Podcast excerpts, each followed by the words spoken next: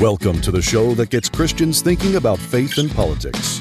Get ready to challenge the status quo, expand your imagination, and tackle controversy head on. Let's stand together at the intersection of faith and freedom. It's time for the Libertarian Christian Podcast. Welcome to another episode of the Libertarian Christian Podcast, a project of the Libertarian Christian Institute and part of the Christians for Liberty Network. I'm your host, Doug Stewart, and I have man, I tell you what, this has been such a long time coming to have this interview because I've been wanting to talk to Kelly Weinersmith on her new book with her husband. Kelly is part of the wife and husband research team who co wrote the New York Times bestselling popular science book Soonish. Kelly is also an adjunct faculty member in the biosciences department at Rice University. She's here to discuss with us her book, A City on Mars.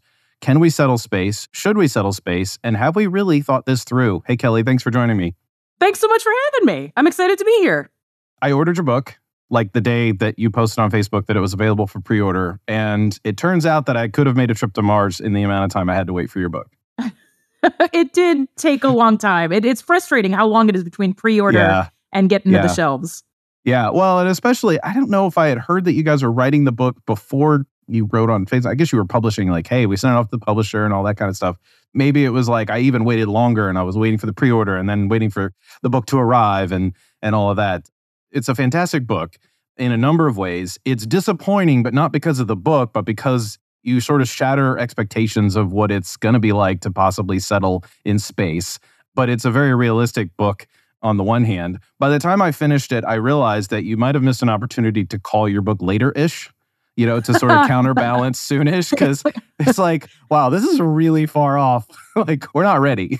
yeah, and that's not the book we thought we were going to write. Like, we thought that after writing Soonish, we thought space settlements were, you know, maybe going to come around pretty soon because Soonish had was talking about some technologies that we thought would facilitate settlements.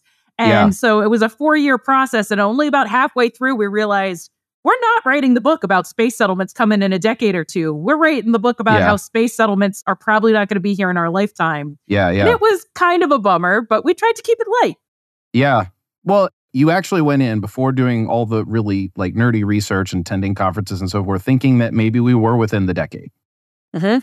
Wow. Okay. Well, tell us about the research approach that you took. I mean, this in my mind, you're probably not just reading Kim Stanley Robinson and you know all the books that are sort of sci-fi and give a rosy picture of what it looks like you know just keep watching the martian on tv and being like look i can see it done ridley scott showed me how it can be done what was the research approach like yeah, so I mean, we are sci fi nerds. And so part of why we were excited about space settlements in the first place was because we've read about them in sure. sci fi and we just yeah. would love to see them be a reality.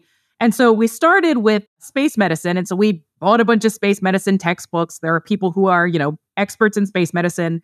And when we were reading through, we were like, oh man, there's a bunch of stuff that we don't have enough data on. And that was kind of surprising. And then we bought this guy Badescu does this huge series. Each book is like a thousand pages on like resources on Mars and resources in the asteroid belt and how do you get them? And we realized like, oh my gosh, there's no carbon on the moon and we're carbon-based life forms. Like there's yeah. all this stuff you'd have to bring to the moon to make it habitable. And sort of each chapter, we had a bunch of textbooks and a bunch of scientific papers, and then we talked to experts. And at the moment, we have, I think, it's either 23 or 27 like rows on our bookshelves filled with space books, plus a bunch of PDFs on our computers. Yeah, yeah. And a bunch of time at conferences. And, you know, we thought we were going to get this book done much faster, but it took us two years, or sorry, four years with both of us reading, you know, for a couple hours every day and taking notes to feel like we really understood what was going on. And so, you know, and then we got into space law and there were space law textbooks and that was complicated. And so it was a lot of reading and then yeah. a lot,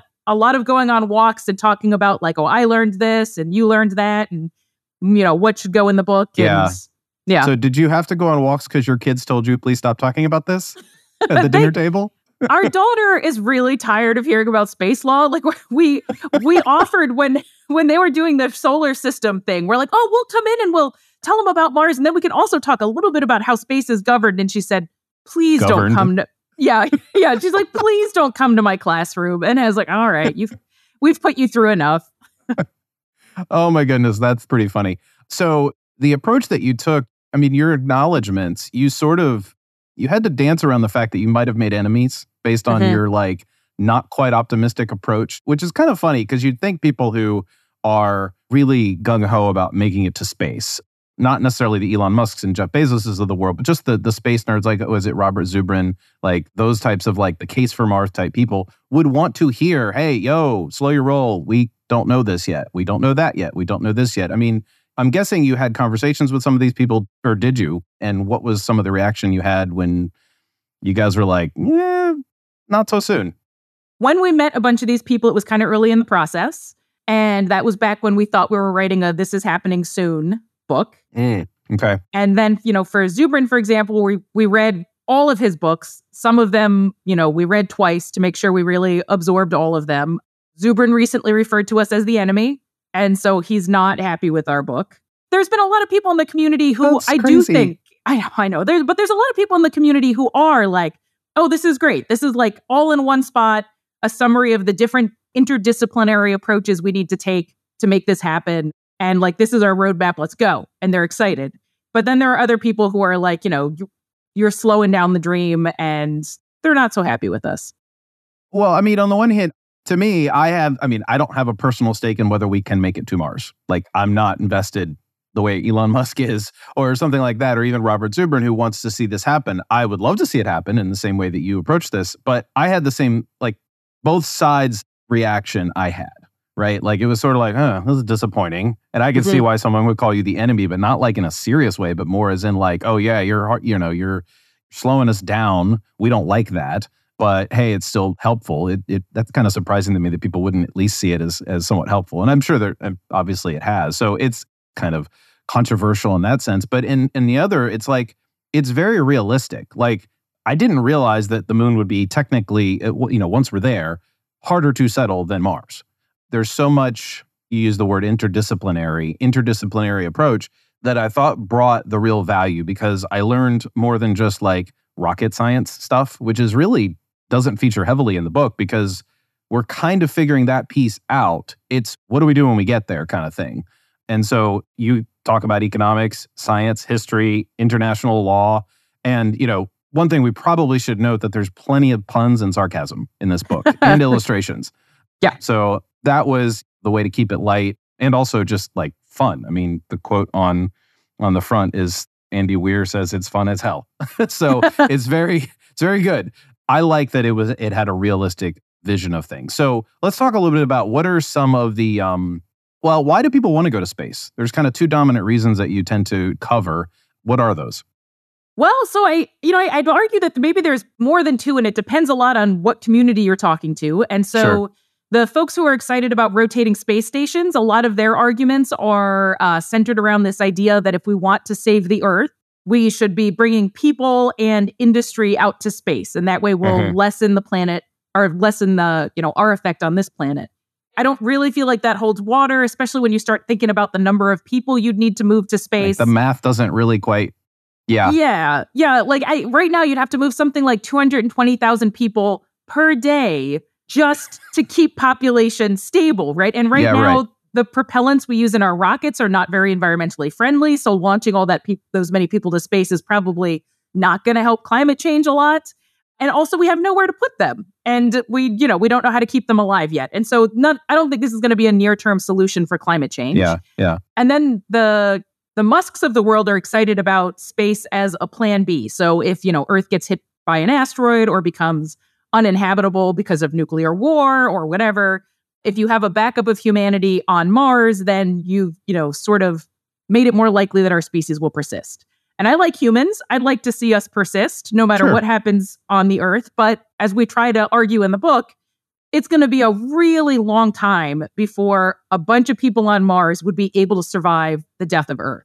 Mm-hmm. So if something bad happens to Earth, the Martians are dead, but maybe there's just going to be a time lag because for a very long time they're going to need supplies from Earth to keep themselves going because it's going to be really hard to, you know, create a life on Mars that's self-sustaining. So I think, you know, Bezos and Musk are probably the two most often heard advocates for space and those are their two most popular arguments.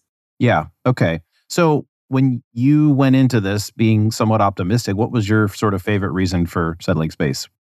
It's awesome.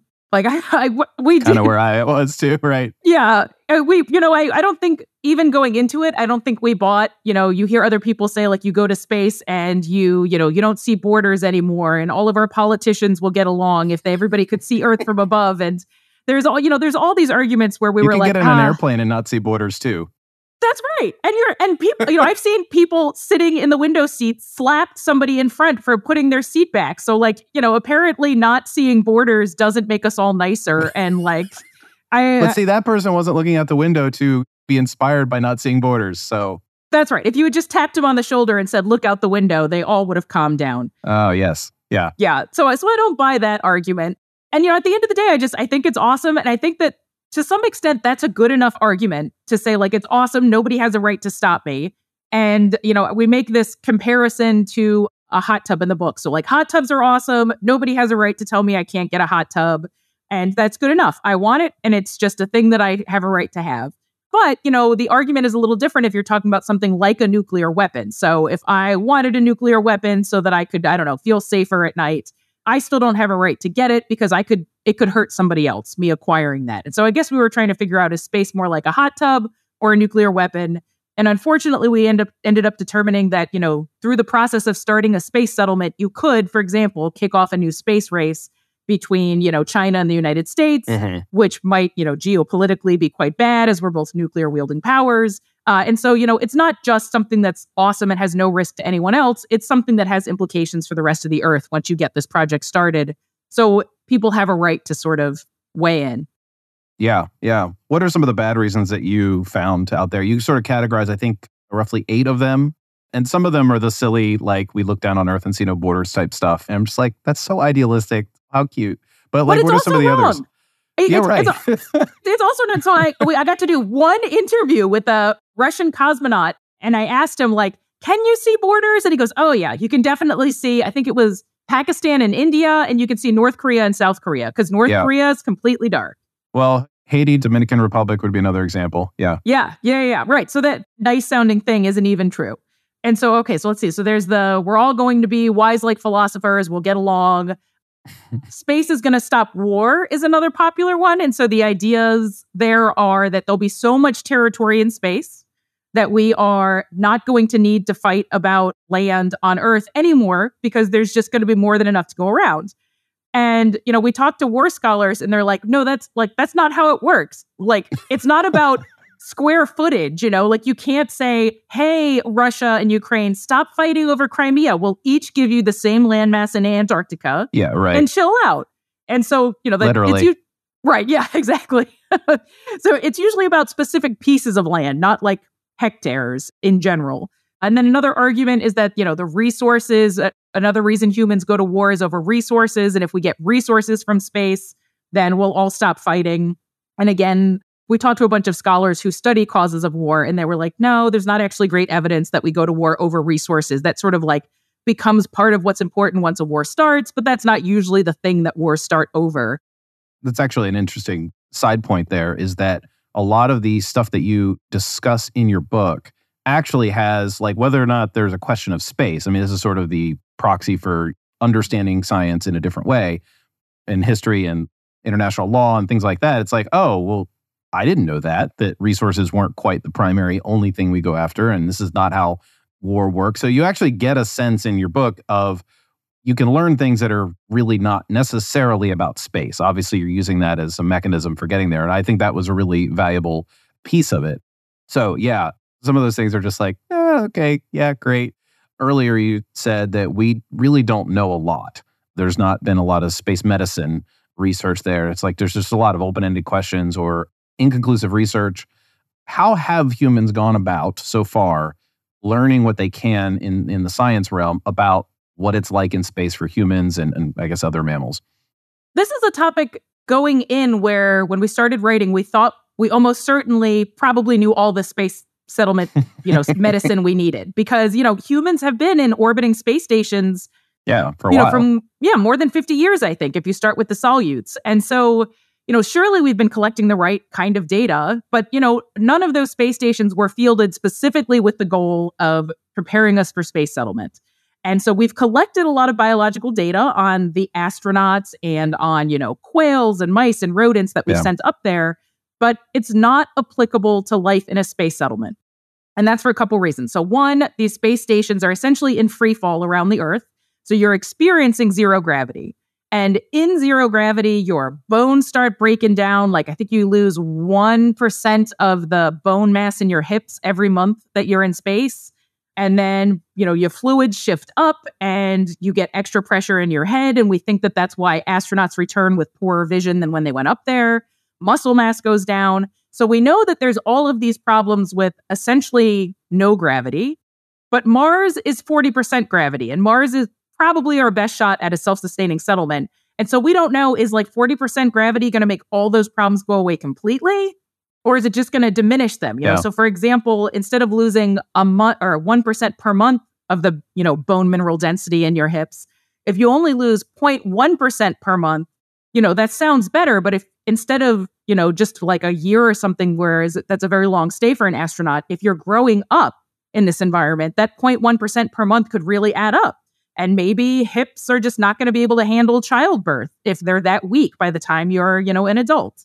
And so, so there's a lot we don't know about how partial gravity is going to impact bodies. And then also, our space stations are within the magnetosphere.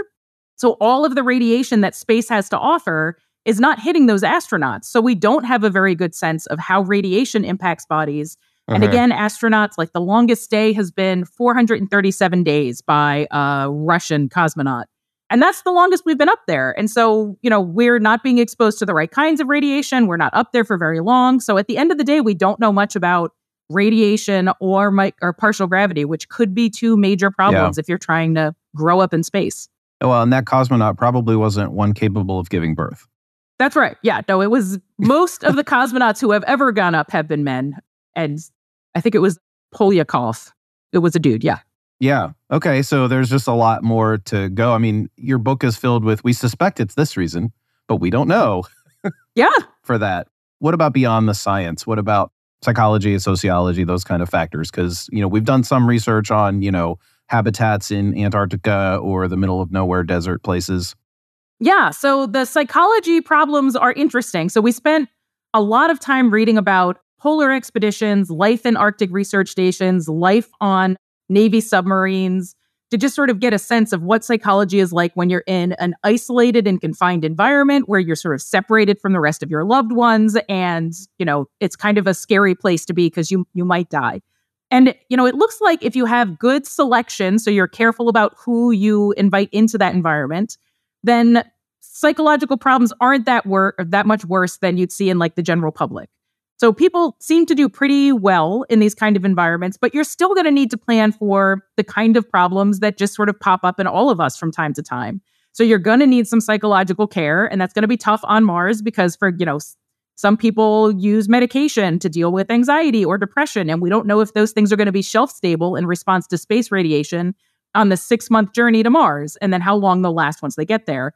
And then additionally, if you're on Mars, the fastest communication between Earth and Mars is a three minute delay. And it can be as long as 22 minutes because we're just so far away, it takes the message a long time to, to transmit.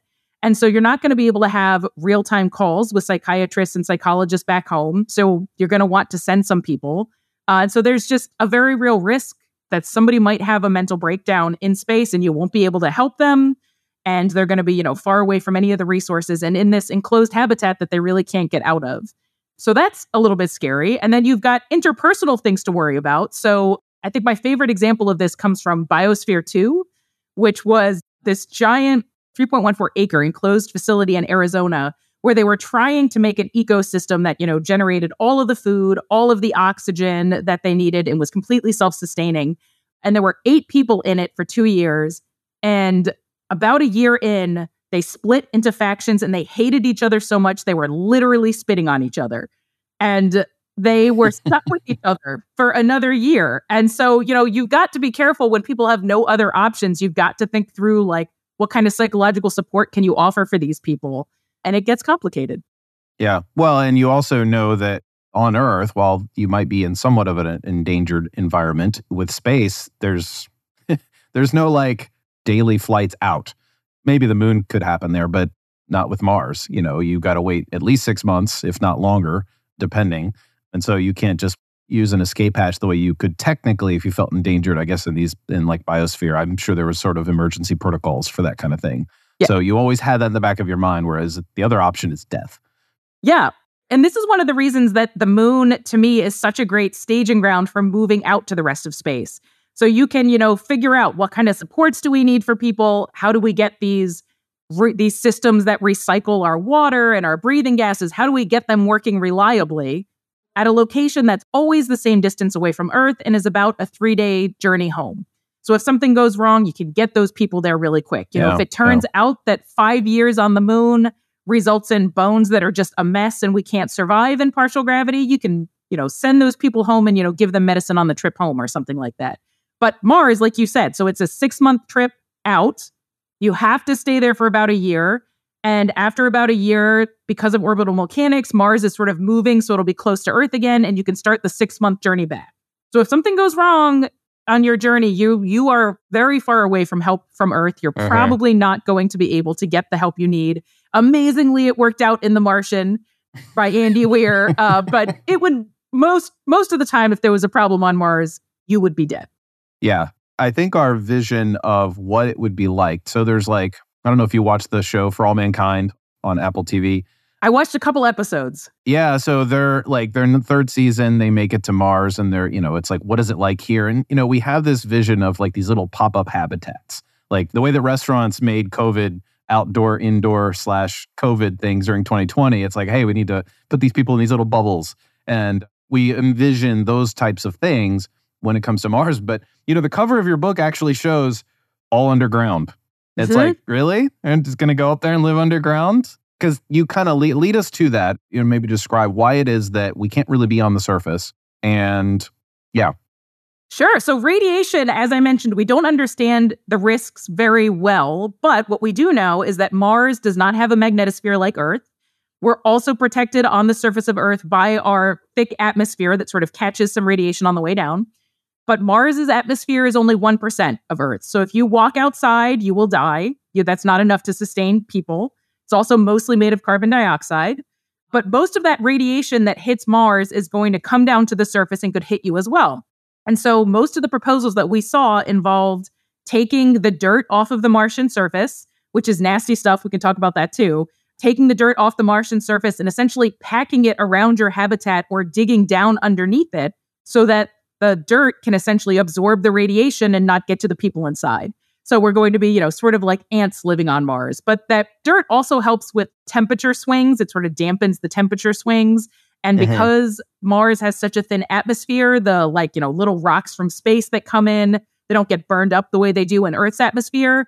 So that layer of dirt will also help you, you know, sort of absorb the impacts from some of those smaller pieces. Mm-hmm. Um, so yeah, it's quite likely, you know, most of the time when you see visions of living in space, you're in these beautiful glass domes with amazing views up into the stars. Uh, that's probably not what it's going to look like. If you had that, you would be baked by the radiation and the temperature swings. So we'll probably be living under dirt. Yeah. Okay. So it's not like living in Arizona, but just with no atmosphere. So it's not like, oh, okay, this is beautiful. So, yeah, let's talk about the dirt because I think people have this impression that it just looks like, you know, again, like The Martian is very often, you know, what many people have in their minds, or maybe some other movie or whatever. It's just a red planet. So we see some of these pictures that come from NASA and we think, oh, well, that's just rocky and it's like, you know, living in the desert. Why? Why will Mars kill us more so than just the atmosphere? So that, that dirt is called uh, regolith, and which means blanket of rock. And unlike the sort of dirt that you think about on Earth, it's much more jagged and sharp. And so, you know, if you put it under a microscope, it looks like little glass and stone knives. So there's some concern that if you breathe it in, it's going to scar your lungs. And there's a disease on Earth called stone grinders disease that people get by, you know, mm-hmm. breathing in tiny little pieces of stone, scars their lungs. We're a little worried that would be a problem on Mars. Additionally, on Mars, you get these dust storms that last for weeks and can engulf the entire planet which makes it very difficult to rely on things like solar power. So you're going to want to have maybe small nuclear power stations, and people are working on sort of designing these nuclear power stations that you can take from Earth and bring with you to Mars and bury a little bit away from the habitat. But it's going to make solar panels tough. And then finally, it also has some poisons in it. And one of those poisons is perchlorate. So this is a chemical that binds to your thyroid and messes up the hormones your thyroid makes. And those control things like blood pressure and heart rate. And so, you know, this is presumably what you would be trying to plant your crops in. And we know that it gets picked up by crops and that it would be bad for you to consume. And a lot of advocates that we talked to said, well, you know, it's water soluble. So you just rinse it and then you're fine. But like my husband and I bought a farm that we do grow food on that we give to our children. And if somebody said, yeah, this farm has chemicals in it that could be really bad for your kids, but just like rinse it real good first. I like, we'd be like, no, it's cool. We're going to live somewhere else. And so, and, and there's all of these problems that just sort of like build as you yeah. learn about living on Mars, you know, like there's toxins and you got to worry about that dust getting in the habitat. And like, you're going to be spending a lot of time dealing with all of these solutions for all of these tiny problems. And it's going to be a lot. I think it's doable, but it's not going to be yeah. luxurious initially, at least. Yeah. Hey, folks, I just want to take a break from our episode to ask you to consider becoming an LCI insider.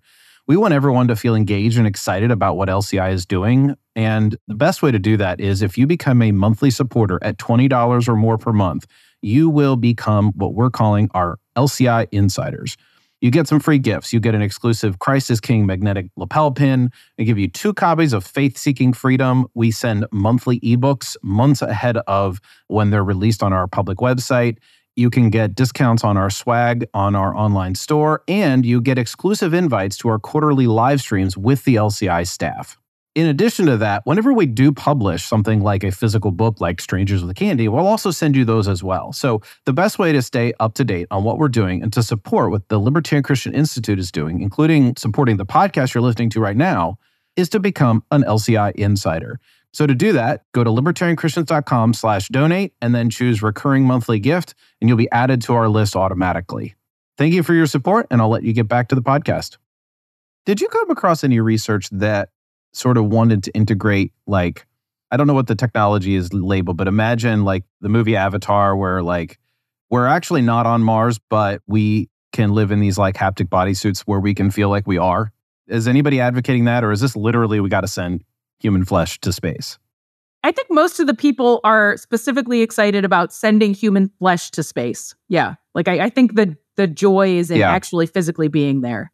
Yeah. Okay. So not the illusion of actually being there because then you don't know if you're being if it's just simulation or whatever. Yeah. Yeah. Yeah. Honestly, it's like I like, you know, like like flying a drone, you know, in the mountains and it's like, oh, well look, I get to see this, you know, from like only a few hundred feet because you know, in an airplane you can only get so low unless you're mm-hmm. into general aviation. But like you get to fly a drone, it's like, oh, this is really great. I would think, you know what? If I could launch a drone that I know is on Mars, and I guess how would I actually know this? From Earth, and fly it and like get to explore Mars, you know, in a sort of VR experience, I don't know. I think I'd be pretty happy with that because I know I'm never going to get there, but you know. I think a lot of us would be happy with that. And, uh, you know, I think the people who really want to settle there aren't going to feel satisfied by that, but I think that they might think of that as a good way to get the general public more excited about learning about Mars. And, you yeah. know, people like you and I would like that opportunity, but I think the people who actually want to live there would be very disappointed. Yeah. Okay. So, well, I want to tell you my one minor disappointment in your book. Okay. And you touch on it because I'm reading it and I was like, okay, are you going to talk about terraforming? Ah, and then uh-huh. you have like one paragraph. And I'm like, really? Like, you couldn't have had an appendix later for me to enjoy your thoughts on terraforming? And I realize like, you kind of explained like that's the far out view as opposed to like the settlement zone uh, mm-hmm. or the mm-hmm. settlement phase of getting there. So, do you have thoughts and did you do research on terraforming? I, I'd just love to hear what you have to say about that. Sure. Terraforming is this idea that, you know, Mars has temperature that's not great. It's got this thin atmosphere. And so, you know, if you could, you know, for example, make that atmosphere a lot thicker in some way, mm-hmm. then maybe you could get a bit of a greenhouse gas effect to warm things up. And if you could increase the pressure in the or increase the atmosphere, that people maybe one day could walk outside without a spacesuit. And spacesuits are a pretty giant pain in the rear end because first you have to like breathe pure oxygen for a while because if you walk out in a spacesuit, then the nitrogen is going to bubble out of your blood and that causes problems. And so basically trying to make Mars much more like Earth. Mm-hmm. And there are some proposals. We didn't research this a ton because, like you said, it is it's a very far off problem. And if you were to decide to terraform Mars first, you'd essentially be saying we're going to wait generations before we actually move people there. But so you know, there are proposals to, for example, drop nuclear weapons at the poles of Mars because there's a lot of water at the poles. And if you did that, you would spray the water vapor up into the atmosphere, which would trap some heat, and you could sort of start warming Mars and making it a bit more Earth like. You'd have to wait for a while for the nuclear, you know, radiation to wear mm-hmm. away. Mm. And additionally, there's some who argue that even that wouldn't work in the long term because the solar winds are going to slowly blow away the atmosphere that you've built because Mars just doesn't isn't able to hold on to it the way that Earth is. And I think that's pretty much the extent of the terraforming research that we did. Yeah, okay. we, looked into it a little and it looked like even the proposals for it were not very good. And at the end of the day, international law, I think, would say absolutely not. Like the international community is not going to let you send nuclear weapons to Mars and ruin it for everybody. So it, we're not optimistic about the near term yeah, okay, prospects. Okay. Well, it does seem to, I mean, if the international law piece aside, it does seem to fit into your wait and go big approach. Because if we mm. can sort of dabble in controlled climate change for Mars, then we could make it there in, you know, 150 years, which is the wait and go big approach, which we'll probably talk about. I want to get to a couple of the legal questions if we have the time, but let's talk a little bit about the whole reproduction thing because everybody who thinks about sex in space thinks about basically the act. And there's a whole lot more to it, as most teenagers don't yet know. There's a whole lot more to what reproduction is like and what comes after that. And you mentioned a little bit about growing up in space. So, what were some of the things that you had to sort of research and come across? And, and what were some of the, the technologies proposed that we might do to have childbirth on the moon or Mars? So, we already talked a little bit about how radiation and partial gravity might cause problems, and those problems could extend to the way a fetus develops, mm-hmm. or, you know, in zero gravity or in microgravity. Right. Or, yeah, or partial gravity like on Mars. And additionally, you know, women are born with the eggs that they're going to have. And if they're walking around exposed to radiation in space their whole lives, but, you know, by the time they're 18, maybe they've had some damage to those eggs, which could mm. cause some problems down the line. And additionally, you know, so if you've got hips that are weaker than they are on Earth, then maybe you have to worry, and muscles that are weaker as well, maybe you have to worry about the ability to actually, you know, make it through labor. And so we did see some proposals for like centrifuges that would essentially like help the baby move downwards, or like if it's a problem to not be at Earth's gravity during your pregnancy, then you could go on like a banked racetrack that would simulate gravity. And like the good news is you wouldn't wonder if you're going to get morning sickness because you definitely would uh, going around in these circles over and over and over again. And so there, there, there are some proposals. Most of them seem a bit extreme and not necessarily ideal. The rotating space station people argue that if we do have trouble with partial gravity, we are 100% going to need to live on these rotating space stations. So the idea is that you can rotate it fast enough that you can simulate Earth's gravity. So if our bodies need 1G, then these rotating state space stations can offer that for us. But it's really, they're going to be really hard to make, not impossible. We don't have them yet.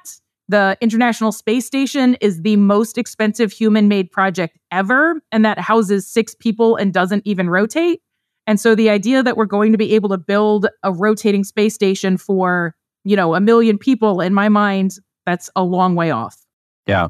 But again, not impossible, but a long way off. So those are some of the technological solutions we came across, but we also came across a lot of people who essentially said, look, this is going to go this is going to go wrong. We have to accept that we're going to have some problems and we're going to have to let natural selection take its course, which essentially means we're just going to have a bunch of dead babies. And that was really upsetting to me. And eh. then there was another there was another camp of people who said, well, we're going to have to change what we think of as valuable human life because it's going to be so much work to live in these early space settlements. So much of your time is going to be spent on like subsistence farming and fixing the equipment that we won't be able to support people who have disabilities because we just are not going to have the time. This sort of gets us into the wait and go big approach. So, my personal opinion is that if we are creating a backup for humanity that doesn't bring with us some of the advancements that we've made in human rights, then that's sort of a disappointing backup. Mm-hmm. Yeah. But if you wait and go big and you wait until you, you know, can bring enough people that you can specialize and you can have excess, you know, we know enough that you can have excess resources and excess equipment and excess time, then, you know, when one of us ends up disabled, we can still care for each other and value our lives the way we, you know, we hopefully do down here pretty well. So, yeah, so that's part of the reason why we like this wait and go big approach. You can have more specialization and you can sort of, you've got a little bit more leeway if something goes wrong to, mm-hmm. uh, to continue taking care of each other. Yeah.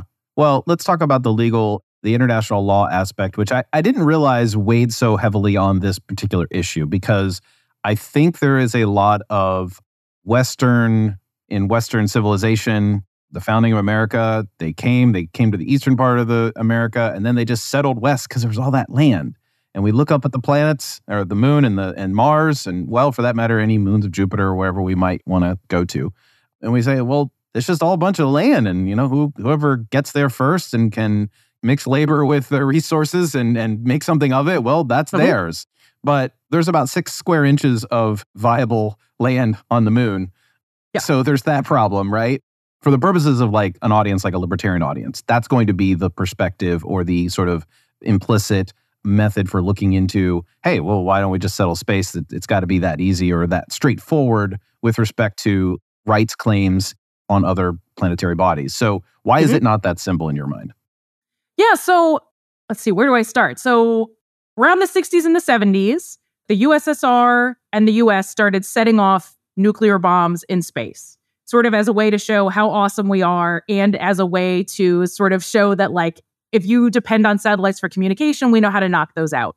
And this made the international community really scary that these new nuclear weapons were now being set off in this new domain. And the world kind of got freaked out enough that they decided they were going to come to the table, including the Soviet Union and the US, and decide what are our rules for space? And this is where the 1967 Outer Space Treaty came from. And it's signed by the Soviet Union, now Russia, of course, and the US.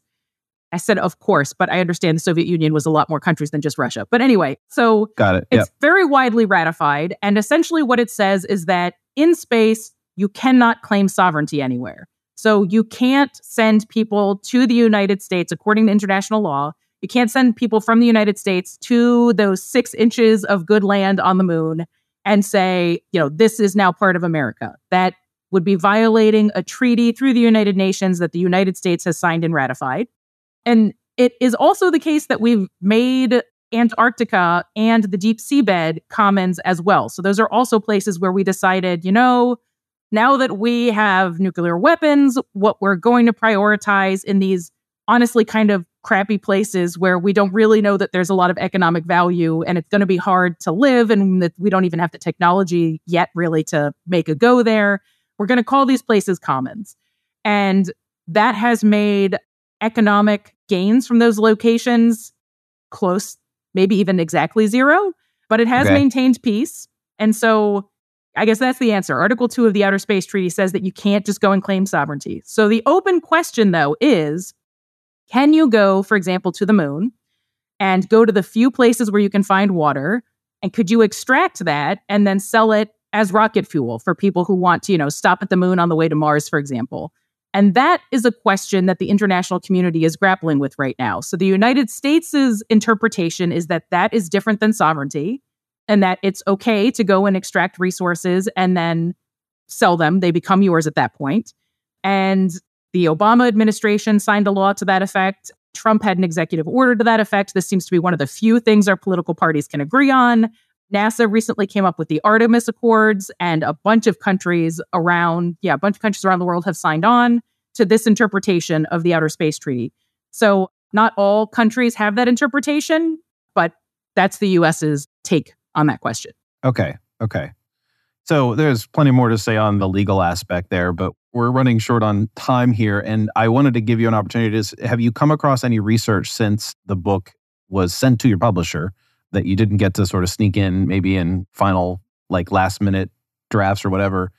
Anything come in that's been interesting, whether it affects your pro? I mean, I, I don't think there's any research that would say, oh, yeah, your book is now obsolete, but what have you come across? I think the most interesting thing that happened while our book was in press was Starlink was used, is still being used very heavily in the conflict between Russia and Ukraine. Mm-hmm. And uh, a bunch of people would say to us things like, you know, if Musk wants to go to Mars and he wants to break international law, start a new settlement, no one can stop him. And we used to say, well, Musk doesn't have a lot of geopolitical power. The US could stop him by just saying, we're not going to allow any more resupply ships to go to Mars. And so we're just going to not give you the FAA licenses that you need. But it actually turns out that Musk has way more geopolitical power than we would have guessed because he was at some point making decisions about where his Starlink uh, uh-huh. receivers could be used. So he, you know, the Ukrainian army would like make some gains, but they couldn't use internet in those regions until Musk said, okay, that's good. You can use it. And so I think a lot of that detail has been worked yeah. out now, but Musk had a lot more geopolitical clout than we realized. Yeah. yeah. I think there was a little bit of, I, I've recently read his biography, and it seemed to me that he kind of awakened to that realization because there were some things that Ukraine wanted to use his Starlink satellites to do that he was like, whoa, whoa, whoa, that's not what I sent those over there for. Yeah. Because he doesn't want to have more conflict. No, and there was a United Nations meeting where the Russian delegate said, "Hey, you know, we're not going to say they they didn't call Starlink out in particular, but they said, you know, satellites that are used in this, you know, quasi-military yeah. fashion, you know, we have a right to shoot those satellites out of the sky, and they do have the technology to do that." And I think that that got Musk a little worried about, you know, maybe kicking off World War III, and he became a little bit more careful from then yeah, on. Yeah. Yeah. Well, you know, it's interesting. We think, oh, well, no one can stop him because, oh, what are they going to do? They're on Mars. Like, what can we do? It's like, well, these people aren't completely severed from Earth. He has assets in the US. So, like, in theory, if it really became dangerous, there's leverage on his assets in the US. And just to use Musk as the proverbial villain, which, you know, is probably not a deserved title for mo- most days of the week. But we have relations with one another on Earth. So, what countries do outside of Earth still matters for the people on Earth. And that was sort of the realization I came to while reading your book. It's like, oh, okay, well, fine. What happens up there on the moon, maybe we can't really quote unquote control, but those people have interests on Earth still. They haven't seceded from Earthlings. Yeah. And, and they are still some countries' responsibility, according to that outer space treaty yeah. that we talked about. Yeah. They, you know, if Musk does something on Mars, it's the United States' responsibility to figure out a way to get him yeah. back in line. Yeah. Yeah. Okay. I have a couple of very short, fun questions to ask just out of like as I'm reading your book, I'm like, oh, I want to know what she thinks of this. What's your favorite space travel or space settlement movie or TV series? Probably The Expanse. Okay, good. You're gonna you're gonna please a lot of my listeners with that one. Okay. um, what about the most accurate book, show, or movie? Oh, uh, I know the answer most people who know give, but I want to know where you where you are. I really, I, so to be honest, when I read sci-fi, I'm not reading it for like an accuracy check. I just I accept whatever world they create, and as long as they're consistent with that world, I go with it. Okay. And so I don't usually think about. Well, what about your favorite? We go with that. A book. Let's go with favorite book. Favorite book about sci-fi. I really did like The Moon is a Harsh Mistress by Heinlein. Most uh-huh. of mine are like more classic okay. sci-fi books, so that might be my favorite. Okay. All right. What's yours? Mine is uh, James Michener's Space. I don't know if you've read that. No.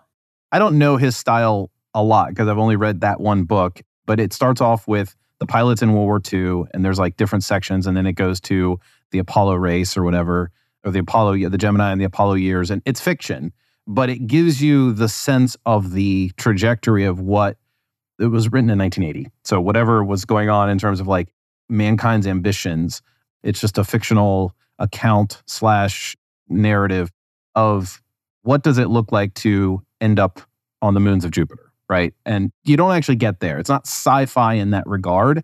It's mm-hmm. actually more historical in a way because it gives you a sense of the feel. There's even like a character that I believe is sort of a Scientology proxy, like a guy who like swindles old women who are like waiting for aliens to come or whatever. Like I think he was, I don't know if it was Scientology, but like it was, you know, like hoaxes that mm-hmm. people fall for. And so there's all these interdynamics. So there's like four or five main characters. So that was really good. It wasn't really sci fi, but it was about the idea of making it to space as humans, which would be there. And then I read Red Mars, Kim Stanley Robinson. Yeah. That's really hard sci fi. I didn't realize how like detailed sci fi that was. Did you get through the whole trilogy? I didn't. I have the second one on my shelf and I haven't gotten to it yet. It's just, you know, one of those things. I like that they did think through like how would you get a constitution that everybody could sign into yep, or yep. you know sign out to. So they did get a lot more of the like human side of things, and so it, it it was a fun read. Yeah. Well, that was where I got the idea of like asking you about terraforming too, which is yeah. like that was their approach. Mm-hmm. and mm-hmm. you know part of the plot of the first book. So well everybody who's listening to this needs to buy kelly and zach weinersmith's book a city on mars can we settle space? Should we settle space? And have we really thought this through? It's a fun read. It's educational. Like i said earlier it's chock full of things that even if you don't quite care about settling in space and it's just kind of you know ambivalent about it you're going to learn a lot of things including economics and science and some other stuff. So kelly i really appreciate you coming on and, and talking about this. Thanks. I really appreciate the invitation. This was fun. All right. Thanks Thank you for listening to another episode of the Libertarian Christian Podcast. If you like today's episode, we encourage you to rate us on Apple Podcasts to help expand our audience. If you want to reach out to us, email us at podcast at libertarianchristians.com. You can also reach us at LCI Official on Twitter. And of course, we are on Facebook and have an active group you are welcome to join. Thanks for listening, and we'll see you next time. The Libertarian Christian Podcast is a project of the Libertarian Christian Institute, a registered 501c3 nonprofit. If you'd like to find out more about LCI, visit us on the web at libertarianchristians.com. The voiceovers are by Matt Bellis and Catherine Williams. As of episode 115, our audio production is provided by Podsworth Media. Check them out at podsworth.com.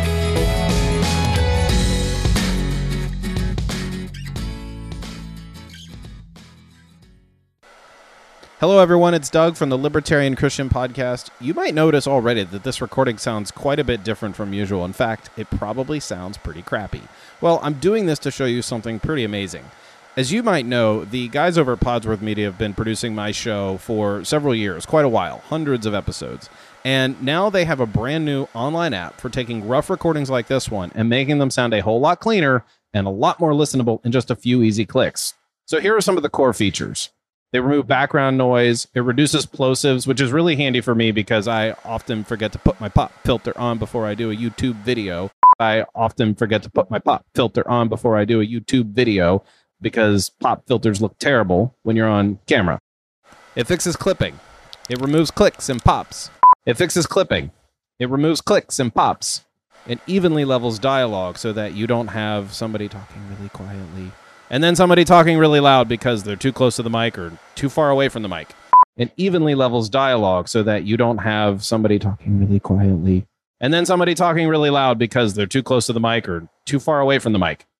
How do you use it? It's easy. You go to podsworth.com, you click get started, and because you're a listener to one of the Libertarian Christian Institute's podcasts, you can get 50% off your first order by entering the promo code LCI50. That's LCI50 and you will get 50% off your first order. If you are doing anything like a podcast, a video, a sermon, an audiobook, anything that's spoken word, you want to use podsworth.com and clean up your audio to be even more professional and polished. You want to use podsworth.com and clean up your audio to be even more professional and polished.